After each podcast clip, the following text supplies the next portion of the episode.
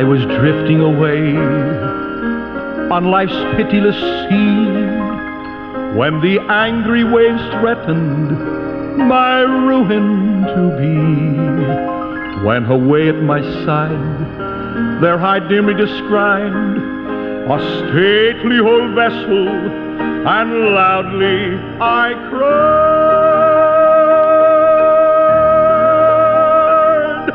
Ship ahoy!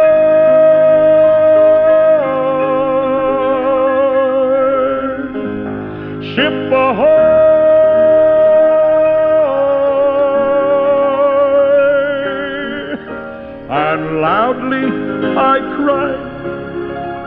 Ship ahoy!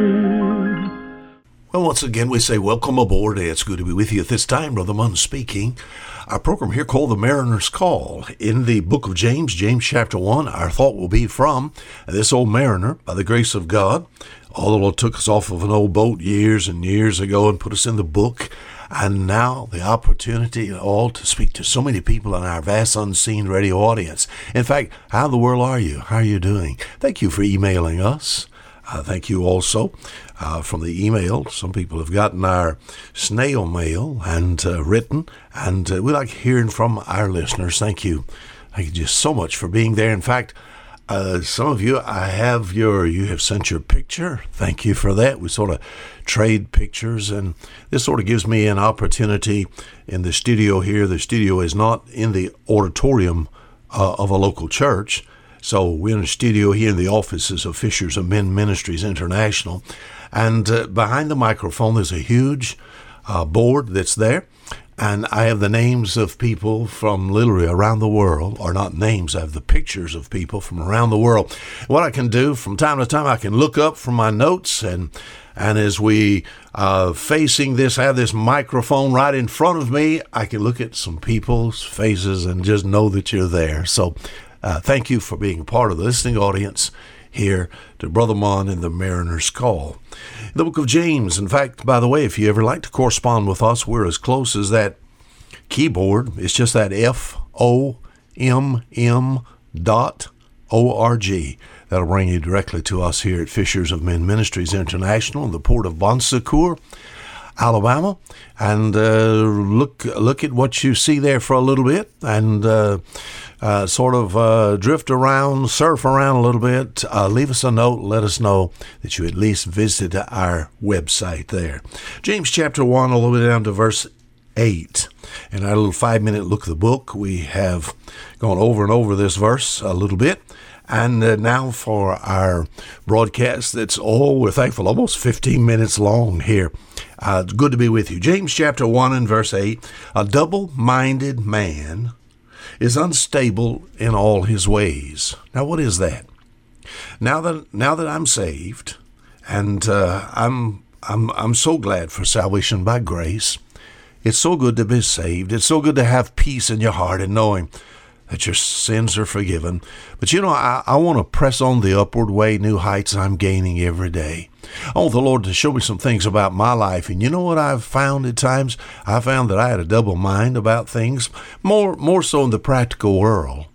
And uh, but that sort of slips into Christianity, and we dare not let that happen. What does that mean? A double-minded man is unstable in all his ways. Whatever this double minded is, it produces instability. To have two minds about something. Oh, once again, I've been there.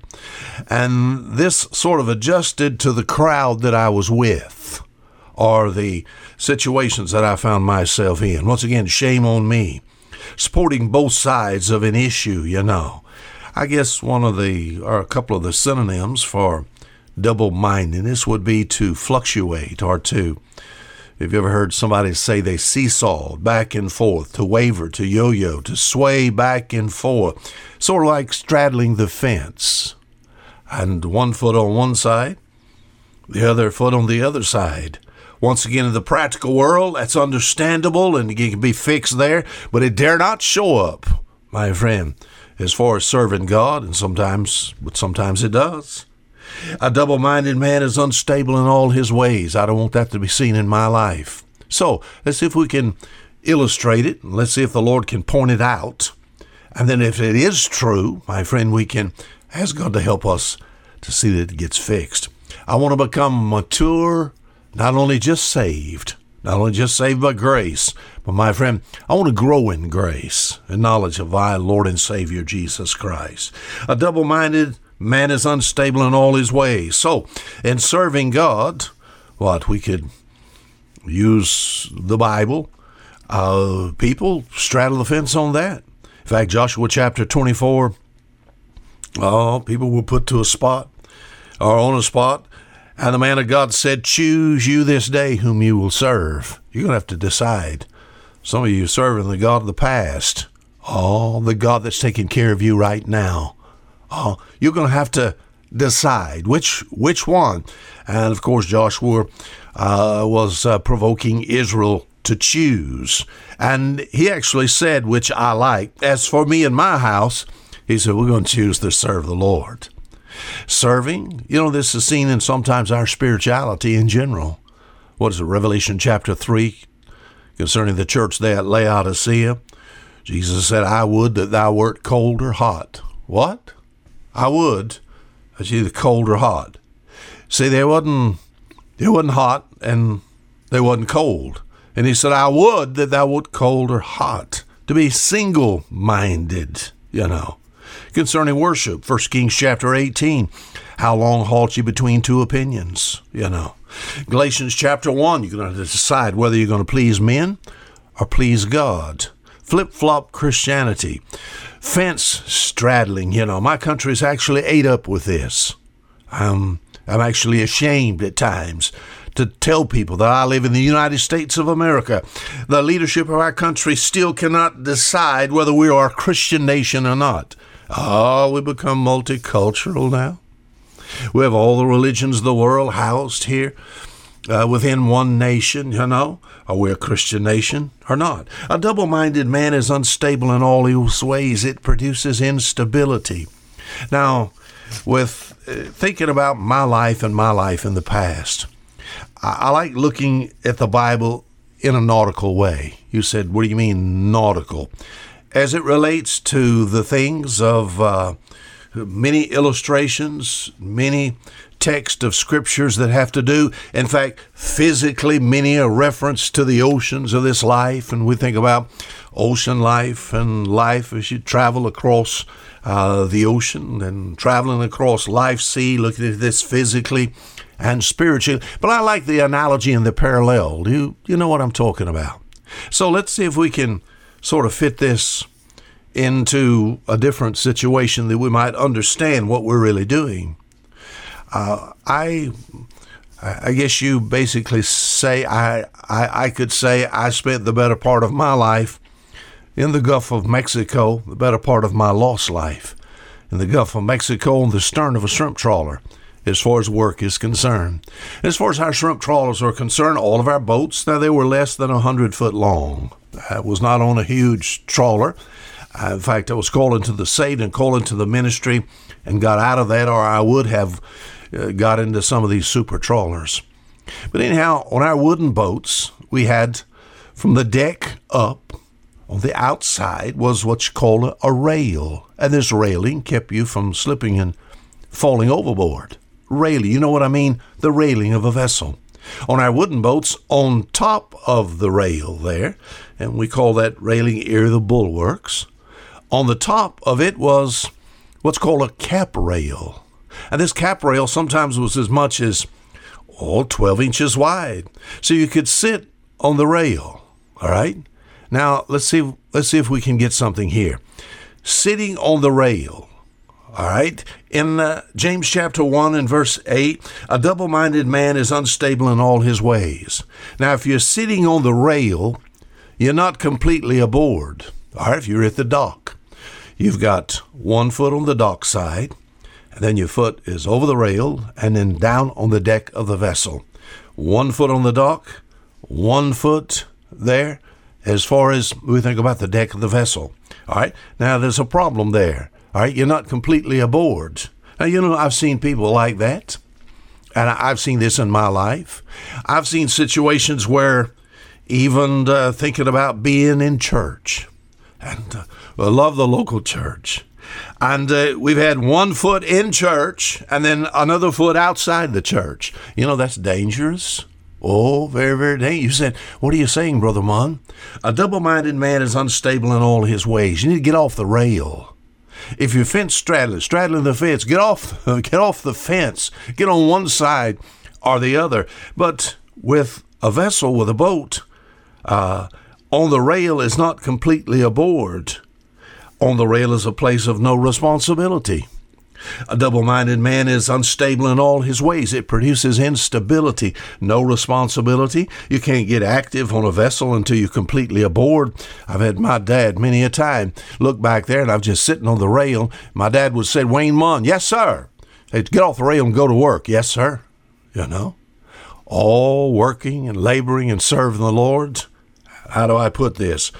True Christianity is a place of complete commitment. If I'm sitting on the rail, suppose I have, I guess, as far as responsibility on a boat, I've been responsible for just about every area on a vessel you can talk about, whether you're at the helm, the captain, or whether you're in the engine room, or whether you're the cook. But let me ask the question if you're sitting on the rail, can you steer the boat from a rail? No. If you're double minded, you know, it's never gonna it's never gonna help you. In fact, all it's gonna do is produce instability. I can't steer the boat from the rail. What about maybe my responsibilities there in the engine room? All right, uh, am I going to be able to do what I'm supposed to do in the engine room of that boat uh, if I'm just sitting up there on the rail? No. On the rail is not completely aboard. On the rail is the place of no responsibility. Do you, you understand where I'm going? The harvest is plenteous, the laborers, the laborers are few. We're supposed to be laborers together. So, as far as this double-mindedness, oh, it's no place for those who just sit on the rail, so to speak. In fact, on the rail is dangerous. Oh, I've had my dad many a time said, Wayne Munn, I like to walk around the rail. I dare not do that. I might fall overboard. A lot of people uh, I guess we could illustrate this well in the book of Acts, Acts chapter 27. We could make some application to many people like this. Remember the story of Eutychus? Oh, as a young man, he's sitting in the window. He is in the probably the second story there, and the Apostle Paul is just preaching away, and it's so good. But as a young person, he just sort of goes to sleep, and you know what happens? More of Eutychus got on the outside of the window than was on the inside of the window. And you know what happened? He fell out of the window. Oh, I tell you what, when it comes to serving God, I don't want to be split in half, so to speak. It's dangerous at sea. Oh, when it gets rough, you could fall over the sides, you know. In serving God, I want to make sure I'm in a safe place. I want to be completely aboard. Let me close by saying this on the rail calls for a decision. Choose you this day whom you will serve. Wayne Munn, get off the rail. Yes, my father would say, and go to work. Get off the rail. Double minded, a double minded man is unstable in all in all his ways. The rail is a place of no responsibility. A place, I guess it's a place that just draws attention. It's a place where there's no pay whatsoever. Quit sitting, get up, get off the rail, quit straddling the fence. My friend, how long halt you between two opinions? I don't want to have a double mind. Until next week, this is Fisher Munn saying goodbye.